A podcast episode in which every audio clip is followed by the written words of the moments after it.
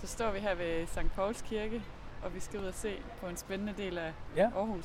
Hvad er det, vi skal se i dag?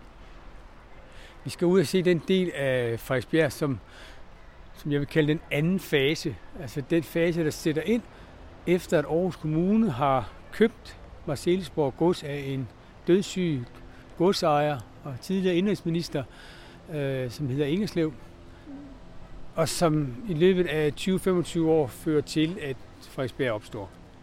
Lad os tage et kig på det. Du lytter til Aarhus i ørerne. I det her afsnit om den nyeste del af Frederiksbjerg skal vi på en gåtur fra Sankt Pauls Kirke og ned til Ingerslev Torv, hvor vi slutter ved St. Lukas Kirke. Vi skal gå igennem 25 års historie og blandt andet høre om Hack Kampmanns banebrydende og æstetiske byplan, der skulle omdanne Aarhus til en moderne by. Mit navn er Lene Grønborg, og med mig på turen har jeg stadsarkivar Søren Bæch Christensen.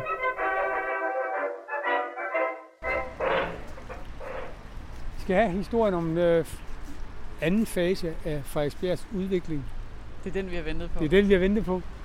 Den begynder i 1890'erne.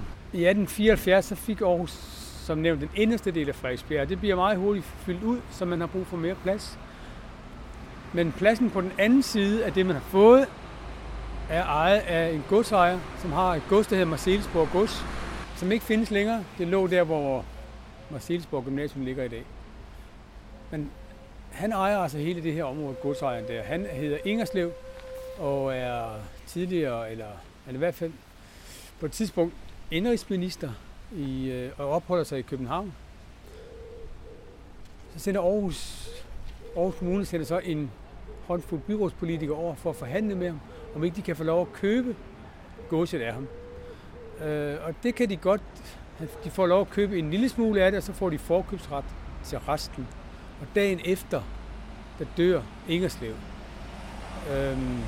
Og det vil sige, så kan Aarhus jo gå i gang med at byudvikle det her område. Det er sådan en meget følelsesladet byrådsdiskussion, hvor Hans Broge, den store købmand, han rejser sig op på et tidspunkt på tilskuerpladserne og udbringer et leve for, at Aarhus Byråd har udvist rettidig omhu. Og de fylder aviserne det her med, at nu kan man flytte ud, nu kan Aarhus Kommune eller Aarhus brede sig. Og man køber så området her for et større millionbeløb. Og så melder spørgsmålet sig jo, hvad nu? Skal det bare være det samme som det gamle, hvor folk nærmest selv bestemmer, hvordan det skal se ud? Eller skal vi lave en plan? Og det ender med, at man laver en plan. Først så får man byens stadsingeniør til at lave en plan. Og den ser sådan set vældig imponerende ud, men alligevel så vrager man den. Den er ikke elegant nok, den er ikke afvekslende nok, og den er ikke parisisk nok. Så henvender man sig til byens førende arkitekt, som hedder Hack Kampmann, og han laver sådan en plan sammen med Københavns stadsingeniør, der hedder Charles Ambt. Det er en helt nyskabende form for byplanlægning, fordi planen er tænkt helt ned i mindste detalje. De går ind og arbejder med, at gaderne skal have forskellige bredde, de skal have forskellige hældninger. Nogle skal hælde mod øst, nogle skal hælde mod vest. Så tænker de i, hvem der skal bo i kvarteret. Tænker, at samfundsklasserne skal blandes. Og det gør de, fordi man kan se der i slutningen af 1800-tallet, at arbejderne bor et sted, og middelklassen bor et andet sted, og de rige bor et tredje sted. Og det synes de det er ikke heldigt. Så de vil gerne lave et område, hvor alle samfundsklasser kan bo sammen. Så de skal bo tæt ved hinanden, men ikke for tæt. Meget kort tid efter Aarhus Kommune har haft held til at købe Marselisborg godsets område, går man i gang med at bygge mod det, fordi man har simpelthen et kæmpe behov for mere plads. Og det betyder, at man i løbet af 10-15 år faktisk får opført hele det her område. Og derfor er det så relativt ensartet og meget harmonisk at se på. Det er jo det bedre borgerskab, der flytter ind her. I hvert fald den her del af Frederiksbjerg. Så er der andre områder af Frederiksbjerg, over på den anden side af Frederiksgade eksempelvis, som er for det, man kalder de mindre bemidlede klasser. Kommer vi fra Sankt Pauls Kirke til Odensegade, og nede til venstre for os, der ligger Skanseparken, som var et af de åbne grønne områder, som var en del af Hack Kampmanns plan. Fordi mennesker, der har brug for grønt og for luft, og det var man selvfølgelig godt klar over, men det er noget nyt, at man tænker det ind i byplanlægningen. Og det gør man så her. Men ellers er Odensegade egentlig mest berømt for det, der sker i den anden ende af gaden, nemlig har vi jo Ingerslev Boulevard, som vi kan se herfra. Odensegade er smallere end Ingerslev Boulevard, men Odensegade skulle have været lige så bred som boulevarden. Det skulle have været en kæmpemæssig fransk inspireret boulevard hele vejen herhen til. Men der siger man nej i byrådet. Der mener man alligevel ikke, at Aarhus helt, det kunne vi alligevel ikke bære. Det kunne vi alligevel ikke bære. Så nu går vi opad mod Ingerslev Boulevard. Når man nu går rundt og kigger på de her klassiske byejendomme, så tænker man måske, at der har været en arkitekt, der har kredset om husets detaljer og facade og så videre. I virkeligheden, så er det sådan nogle modelbøger, man slår op i. Så siger jeg gerne, at sådan et hus, eller sådan et hus. Og det betyder, at den facade, vi kigger på der, i Odensegade nummer, ja, det kan jeg ikke se, 43, den findes garanteret fuldkommen identisk 15 andre steder i Danmark, og 3 andre steder i Aarhus. Det er lidt sjovt. Så det er en form for typehusbyggeri, ja. men de fremtræder jo individuelt. Ja. Men det er kun nogle af dem, fordi nu kommer vi op på hjørnet til Ingerslev Boulevard. Og der har du virkelig håndholdt arkitektur af nogle af byens bedste arkitekter. Men det vi ser nu kommer vi op til Fjordsgade Skole og de andre store skoler, der ligger her på Odensegade. Det er virkelig håndholdt arkitektur. Der har man taget de allerbedste arkitekter i byen.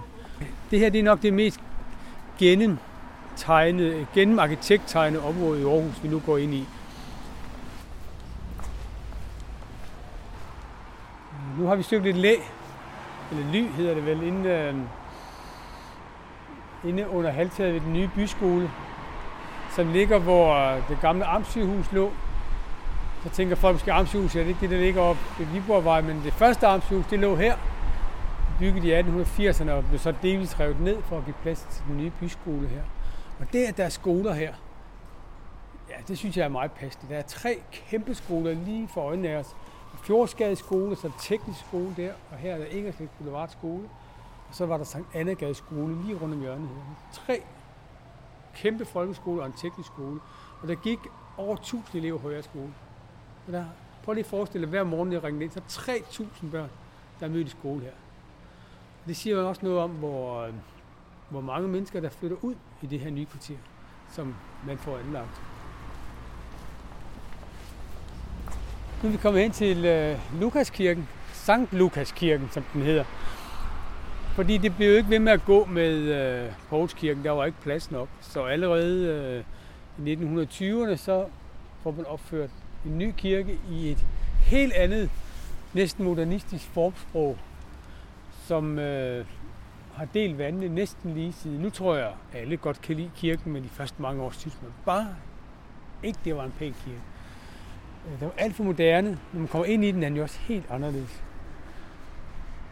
Men det, jeg egentlig vil fortælle os, det er, når du nu står her med ryggen til kirken, så kigger du op ad stadion allé. For enden af alléen der ligger Aarhus Idrætspark, som også bliver bygget i starten af 1920'erne. Så det ligefrem er i 1920. Og det her det er noget af det stolteste, man kan fremvise i Aarhus i 1920'erne. Der er folk, der kalder det Danmarks smukkeste byanlæg. Hele det her kig inden for kirken, hen over torvet, ud igennem Marselisborg, den inderste del af Marselisborgsgården, forbi Tivoli Friheden og forbi Zoologisk Have, som kommer til at ligge der. Nu er det væk.